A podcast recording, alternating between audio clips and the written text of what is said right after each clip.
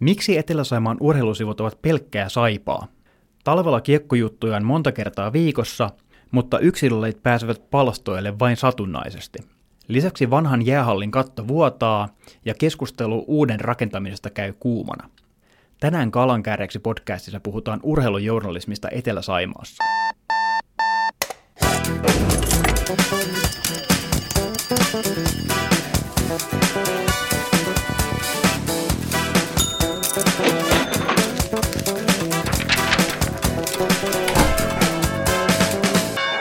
Hei, ja tervetuloa kuuntelemaan Etelä-Saimaan kalankääreiksi podcastia. Minä olen Etelä-Saimaan ilmiötuottaja ja kalankääreiksi podoja Juho Maijala, ja tänään vieraanani on Etelä-Saimaan urheilutoimituksen esimies Vesa Salminen. Puhutaan urheilutoimituksen elämästä kohta lisää, mutta aloitetaan ajankohtaisella aiheella. Kisapuiston katosta paljastui viikonloppuna pieni vuoto ja muutenkin vanhasta hallista kerrotaan yleensä huonoja uutisia. Miten kauan Lappeenrannan nykyisessä jäähallissa pystytään pelaamaan liikakiekkoa? No jos katto on saatu paikattua, niin ainakin niin kauan kunnes poliittiset päättäjät päättää jotain muuta. Siinä ei ole mitään takarajaa, että... No nythän ne tutkii ekana tuon keskustavaihtoehdon sijoittajia, että katsotaan, jos täältä löytyy eläkevakuutusyhtiöitä tai aasialaisia, jotka haluaa sijoittaa meidän kansihalliin. Tämä on se kuuma puheenaihe, niin onko täällä mitään tulevaisuutta liikakiekolla, jos uutta jäähallia ei rakenneta? No ihan selkeä vastaus, että ei ole. Et, et tietysti toinen vaihtoehto ikään kuin uutena on se, että fiksataan tuota kattoa, nostellaan ja lasketaan sitä ja, ja muuta, mutta, mutta ei tuossa hallissa ei ole, koska se kisa kovenee koko ajan. Kaikkialla muualla tehdään jotain. Et nyt Vaasassa tehdään niin kuin tavallaan vanhan hallin uusi sisälmys, niin, niin sekin on jo ihan jotain muuta kuin mitä meillä täällä on. Meillä vaan nyt on suomeksi meillä on paskihalli liikassa ja, ja sitten jos se on huono, niin on huonoimmat edellytykset tietenkin. Tämä on kuitenkin varmaan ehkä kuumin puheenaihe Lappeenrannassa tällä hetkellä, niin miten urheilutoimitus pystyy käsittelemään tällaista aihetta, joka herättää niin voimakkaita tunteita ja joka on niin keskeneräinen kuin se on. Et esimerkiksi onko vaikea kirjoittaa asiasta niin, että jatkuvasti joku ei syytä, että Etelä-Saimaa ottaa jonkun puolen tässä jutussa? No joku syyttää aina kaikilla on oma agendansa ja ne faktat valitaan yleensä sen mukaan. Se on ihan sama on se politiikkaa tai on kyse jäteveden puhdistamosta tai, tai tota jäähallista tai mistä tahansa showsta, mutta tietysti jäähalli, taitoluistelu, kaikki palloilu jäällä, niin, niin se ei ole mitenkään niin kuin pakollista, mutta, mutta sitten jos keskitytään vaan tähän ihmisten hoitamiseen ja lasten hoitamiseen ja unohdetaan tämä välimaasto, niin sitten voi sammuttaa valot. Onko se vaihtoehto? onhan se jonkun mielestä vaihtoehto ja onhan ne tietenkin niin kuin ykkösasioita, mutta tota, ei, en, en näe semmoista mahdollisuutta, että oltaisiin kehittyvä ja kasvava kaupunki, jonne vielä jotkut ihmiset jääkin asumaan, jos meillä ei ole mitään muuta kuin pelkkää hoivaa. Se, että mitä se saa maksaa ja että pystytäänkö me se maksamaan, niin se on sitten toinen asia, että kyllä jalat pitää olla tietenkin maassa. Mutta toi on aika mielenkiintoinen puheenaihe toi koko onko jääkiekolla mitään väliä, että onko esimerkiksi se joukko, jotka Saipaa seuraa, jääkiekkoa seuraa niin suuri, että tämmöisiä miljoona-investointeja heidän riemuksensa voidaan tehdä? No pitääkö olla nelikaista tie tai, tai mitä muuta investointeja kaupungissakin pitää tehdä. Toiset on enemmän pakollisia kuin toiset, mutta, mutta aina niitä valintoja tehdään. Että ei tämä meidän kaupunki ole syntynyt, syntynyt tähän ilman, ilman mitään investointeja. Että kyllä yhtä hyvin joku voi kysyä, että, että pitääkö sataman olla noin kaunis. Mitä järkeä tuossa kysymyksessä on? No se ei ole pakollinen. Se on huviveneitä täynnä ja sitten siellä juodaan kaljaa laivoilla ja onhan se silti vetovoimatekijä. Ja iso vetovoimatekijä onkin. Et en, en missään nimessä sanottele sitä, että satama pitäisi lopettaa. Mutta kun puhutaan sitten jäähallin pääkäyttäjästä Saipasta, niin aina silloin tällöin ainakin mä oon kuullut puhetta myös siitä, että Etelä-Saimaata ja Etelä-Saimaan urheilua kiinnostaa vaan Saipa. Onko tämä tuttu ilmiö? Kyllä siihen välillä itsekin saa vastata. Se on ihan kylmästi laskettavissakin, että Lätkäliikassa pelataan 60 peliä ja sitten joukkueessa on 20-25 pelaajaa, jotka ovat yksilöitä. Ja, ja sitten yksilölajissa niin vaikkapa Simmo Lipsanen, hyvää matkaa Dohaan, Belegissä nyt, kohta pitäisi soitellakin, niin, niin tota, Simo Lipsanen sitä ei voi tehdä 60 juttua, se ei ole mahdollista, että, että lukijat lukis sitä. Lukijat se viime kädessä aina päättää. Että... Mutta että se saipaa uutisoinnin volyymi on todella niin suuri kuin miltä se välillä tuntuu, että niitä juttuja on paljon ja melko isosti. Kyllä, Saipa on meidän ykkösaiheita ja, ja niin kuin sanoin, mutta että se, se on niin kuin aina joukkueella ja se toistuu, että pelejä kun on paljon ja sitten kun niitä on ollut tapana tehdä niitä ottelujuttuja. Meillä on myös paljon juttuja Kätsistä tai NSTstä, Peposta, IPVstä, että et yksilöt ei pääse koskaan tietenkään siihen samaan asemaan, koska heillä ei ole niin paljon kilpailuja tai en edes pelejä. Että, et tota, mutta niin kuin, yksi, niin kuin sanoin, niin joukkueessa on monta yksilöä ja heistä jokaisesta voi tehdä jutun, mutta yksilöstä ei voi tehdä niin kuin 20 juttua. Mutta kyllä varmaan, jos vertaa muihinkin joukkuelajeihin, niin jääkiekko kuitenkin on se, mitä eniten käsitellään, niin voiko sanoa, että jääkiekko kiinnostaa eniten eteläkarjalaisia lukijoita? No kyllä, jos katsoo meidän analytiikkaa, joka on nyt hyvin täsmällistä tuolla nettidigimaailmassa, niin, niin Saipahan on ylivoimaisesti suosituin siinä. Sitten on ihmisiä, jotka inhoaa sitä eikä missään nimessä lue sitä. Näinhän aika monen lajin kohdalla on, on että on fanaattisia kannattajia ja sitten jotkut, jotkut inhoaa hikoilemista, ei halua niin kuin mitään tämmöistä fyysistä ponnistelua katsoa tai kenties tehdäkään. Toivottavasti sen tai jotkut vielä jaksaa. Mutta kyllä, kyllä Saipa on myös sen näkyvyytensä ansainnut, että, että en, en, en usko, että se nyt kuitenkaan ihan kamalasti muilta on pois. Et, et tämmöisissä niin kuin maakuntakaupungeissa, e, e, saati pienemmissä kunnissa, niin on aina joku laji, joka, joka dominoi siellä. Vimpelissä se on pesäpallo.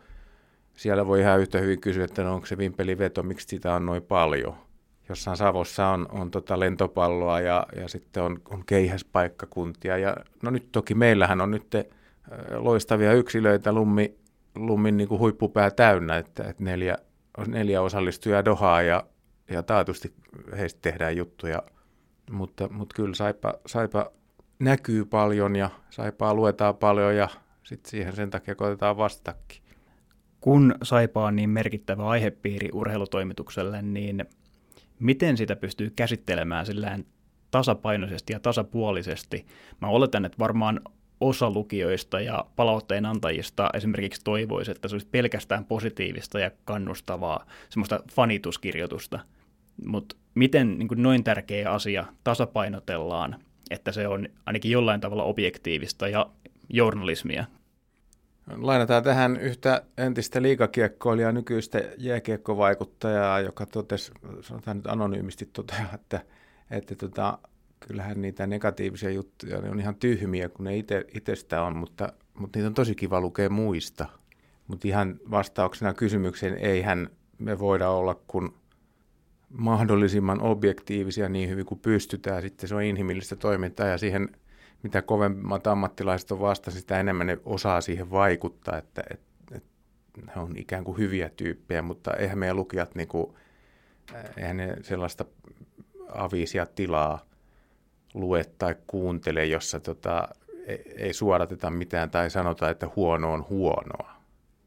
Jonkin verran kuulee myös tätä näkemystä, ei ainoastaan Etelä-Karjalassa, vaan muualla Suomessa, että pitäisi nostaa esiin hyviä asioita, pitäisi tehdä, luoda semmoista yhteisöllisyyttä ja hyvää meininkiä. Ja tämä ei kuitenkaan ole journalismia, mutta ymmärretäänkö esimerkiksi Saipassa tämä NS-pelin henki, että ei voida tehdä vain positiivisia juttuja? Kyllä, vaikka, vaikka meillä täällä, me ollaan pikkukaupunki ja meillä on ehkä vähän pienempiä asioita kuin Madison Square Gardenissa, mutta mut kyllä meillä on näillä, näissä ammattilajeissa on ammattilaiset tekemässäkin, että kyllä ne sen osaa. Kyllä ne loukkaantuu tietysti, jos sanotaan ja, ja toivoo, että on, on positiivisia juttuja, ja, ja tota, mutta kyllä me ammattilaisten kanssa ollaan tekemisissä, että kyllä me, kyllä me saadaan niin kuin mediana toimia täällä ja meitä jopa jeesataan silloinkin, kun me ollaan vähän niin kuin inhottavia oltu. Onko siellä sitten jotain sellaistakin ymmärrystä, että kaikkien juttujen ei tarvitse olla positiivisia, jos halutaan, että ne jutut on kiinnostavia? No se on huomattavasti, äh, huomattavasti paljon vaikeampi niin kuin tavallaan tasapainolla sen kautta, että millä tahansa puolella myös toimittajat on hyviä nyksähtämään ja loukkaantumaan, jos joku sanoo, että toihan oli aika huono juttu. Et, et totta kai se on vaikeaa. Tämä on inhimillistä toimintaa ihmisen elämä yleensäkin, niin tota, ei se aina niin helppoa ole. Miten muuten toimittaja hankkii asiantuntemusta tuommoisesta aiheesta niin kuin saipa tai liiga jääkiekko, että meneekö sun yöt valvoessa ja tilastoja ulkoa opetellessa? No olemalla lähellä ja olemalla mahdollisimman usein sitä ja, ja kyllä mä, mä katon pelejä paljon, mutta en ole, en ole mikään hyvä tilastoniilo, että, että mä oon aikanaan niin kaikenlaisia tietokilpailuehdotuksia kuullut, mutta en, en ole hyvä. Tiedän, mistä tietoa saa, mutta en, en kyllä muista sitä. Ja koko ajan muistan vielä vähemmän ja vähemmän niitä nippelitietoja. Mutta niin kuin sanoin, niin mä kyllä katon, katon tosi paljon pelejä, mutta en, en, en tiedä, kuka johtaa jotakin tilastoa. Onko sillä tilastonippelillä nykypäivän urheilujournalismissa enää mitään merkitystä? No on sillä, jos sitä osataan tulkita. Onhan tilinpäätöskin olennainen asia, asia mutta se pitää osata tulkita. Mutta kyllä en, inhimilliset olennot, inhimilliset teot, ihmiset, kaikki nämä, niin on, on, ja käänteet ihmisten elämässä, niin, niin ne on, onhan ne paljon isompia ja kiinnostavampia asioita ja niitä, niitä ihan puhtaasti myös luetaan enemmän, että sellaisia juttuja. Niin ainakin mulla itsellä on semmoinen käsitys ja mielikuva, että suomalainen urheilutoimittaminen on mennyt ns. parempaan suuntaan viime vuosien aikana ja nimenomaan kehittynyt tässä, että mennään paljon pintaa syvemmälle urheilun henkilöihin ja ilmiöihin ja kerrotaan urheilusta ja urheilun ilmiöistä ehkä paljon laajemmalle yleisölle kuin vaan urheilun suurkuluttajille. Mutta Ootko sä urheilutoimittajana samaa mieltä? No toivottavasti pystyn olemaan. Kyllä se ainakin tavoite on ollut ja olen nähnyt sitä, kun olen itse ollut, ollut pitkään myös uutistoimittaja ja uutistuottaja Etelä-Saimaassakin, niin kyllä se siihen, siihen tota hyvin paljon ammattimaisempaa suuntaan on mennyt, kuin joskus ennenhän se on ollut enemmän fanitusta. Et ehkä, ehkä se, mitä me pikkasen sitten, kun nämä menee aina aaltoliikkeen laidasta laitaan, niin sitten me ollaan vähän huonoja sekä meillä että Suomessa yleisemminkin tämmöiseen niin kuin ennakkoinnostumiseen, sitä me ei oikein osata, että, että sitten kun on tulossa jotain hyvää, niin kuin meilläkin kuitenkin sitten aina välillä on, niin, niin siihen, siihen heittäytyminen sitten, että, että ei tavallaan ylianalysoida sitä tunnepuolta myöskin siinä valmiiksi. Mutta semmoisia me tietysti me suomalaiset ollaan pikkasen, pikkasen vakavia ehkä. Miten siihen ennakkoinnostautumiseen voisi päästä kiinni? No innostumalla itse tietysti ensin, mutta, mutta vaikka et se olisi innostunutkaan, niin, niin silloin kun sulla on paikka, niin se on myös ammattitaitoa. Et silloin kun on paikka, niin lauos silloin. Et, et jos, jos sulla on jo oma joukkue menossa finaaleihin, niin, niin mene sinne niin kuin tunteen kautta. Et mä oon aina sanonut ihmisille, meidänkin ihmisille, kun tulee uusia ihmisiä, kesätoimittajia ja muita, että jutusta pitää haista hiki. Että jos ei siinä ole mitään, niin sen, sen lukijan, kuulijan, katsojan, niin sen sen pitää päästä siihen tunteeseen sisään, siihen juttuun sisään. Että se ei voi olla pelkästään sitä, että se näitä sun mainitsemiasi niin tilastolukuja niin luetellaan. Mutta toki nekin on olennaisia, koska tota, sä oot joko pudotuspeleissä tai ulkona ja sitten siinä taulukossa on viiva siinä kohtaa ja sitten se voi olla taloudellisesti kallista ja se on inhottavaa ja sitten tulee haukkumista ja tulee potkuja ja vaikka mitä. No, mainitsit aikaisemmin lummin urheilijat ja esimerkiksi yleisurheilun, niin onko toi, että on huomattavasti vähemmän kerrottavaa sellainen haaste, johon urheilutoimituksen pitää jollain tavalla vastata, vai onko se vaan elämän tosiasia, että esimerkiksi yleisurheilusta on huomattavasti vähemmän kerrottavaa kuin joukkueen lajeista?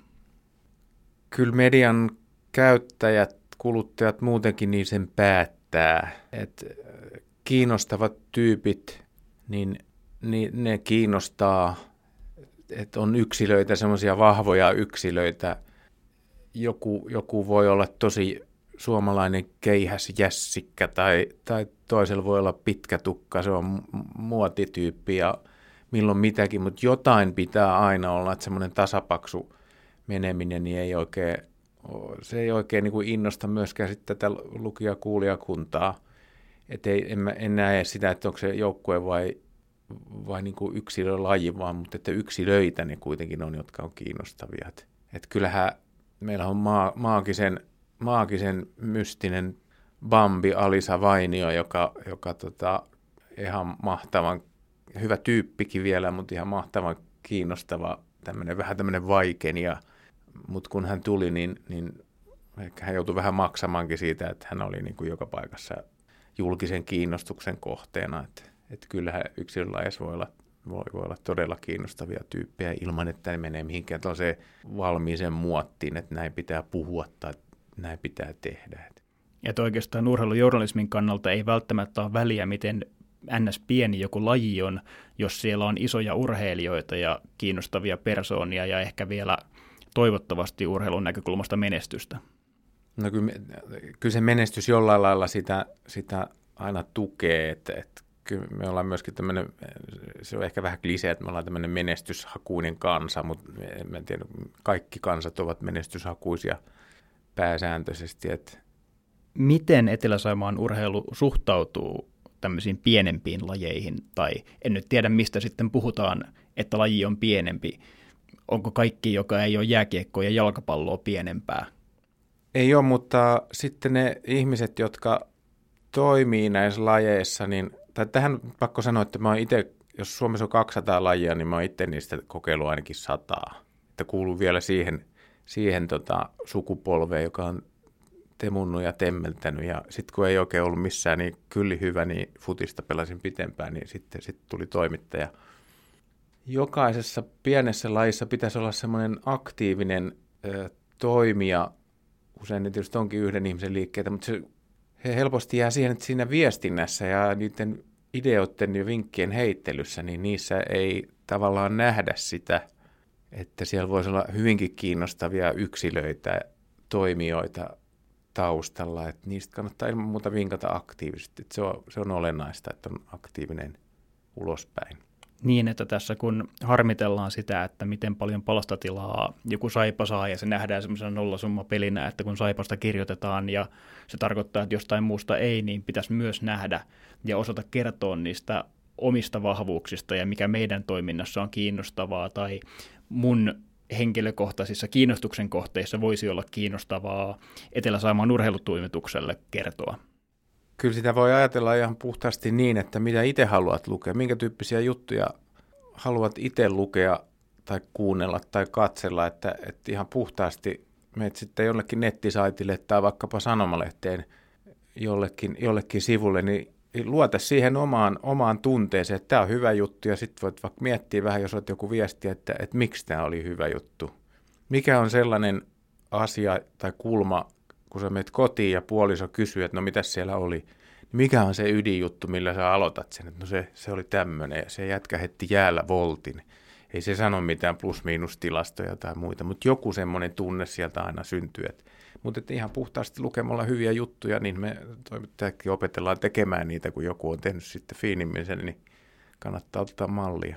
Mutta että jos haluaa esimerkiksi lähettää juttuvinkkejä tai palautetta Etelä-Samaan urheilutoimitukseen, niin kannattaa ajatella just sitä, että mikä tässä olisi kiinnostavaa ja vinkkaamisen arvoista. Kannattaa ajatella sitä, mutta se ensimmäinen pointti on se, että, että on aktiivinen ja lähettää sen vinkin. Että lähettämättömästä vinkistä ei koskaan tule juttua. Tuleeko teille muuten paljon kipakkaa palautetta näistä asioista? Sitä tavallaan tuli henkilökohtaistakin palautetta, tuli joskus aikaisemmin niin, niin enemmän. Nyt, nyt se menee sinne yleensä niin kuin, siellä on jutuissa, kun on keskusteluketjut, niin se menee, menee sitä kautta. Sitä tulee, ihmiset on aktiivisia ja ne, ne antaa paljon sitä palautetta, mutta ne väylät on, on toiset kuin ennen. Onko sulla jäänyt joku urheiluaiheinen palaute erityisesti mieleen? No Saipallahan me lähdettiin liikkeelle, niin, niin jatketaan sillä. Kyllä mulla tota, taka, taka tota, vuosikymmeninä ennen Saipan osakeyhtiöksi muuttamista, niin muistan, kun yksi delegaatio tuli päätoimittajan luo ja, ja oli sitä mieltä, että juttu käsitteli Saipan talousahdinkoa, että oli sitä mieltä, että Salmiselle pitäisi antaa potkut. No annettiinko? No toistaiseksi ei vielä annettu, ja Saipastakin tuli osakeyhtiö ja no, Saipakin on kehittänyt toimintaansa paljon siitä, että toivottavasti itsekin on pystynyt siihen. Tämä oli Etelä-Saimaan kalankääreksi podcast. Äänessä olivat Juha Maijala sekä Etelä-Saimaan urheilutoimituksen esimies Vesa Salminen. Etelä-Saimaan urheilutoimituksen työtä voi seurata esimerkiksi osoitteessa esaimaa.fi ja podcastin uusi jakso ilmestyy taas kahden viikon kuluttua. Siis hyvää alkanutta syksyä ja kuulemiin. Thank you.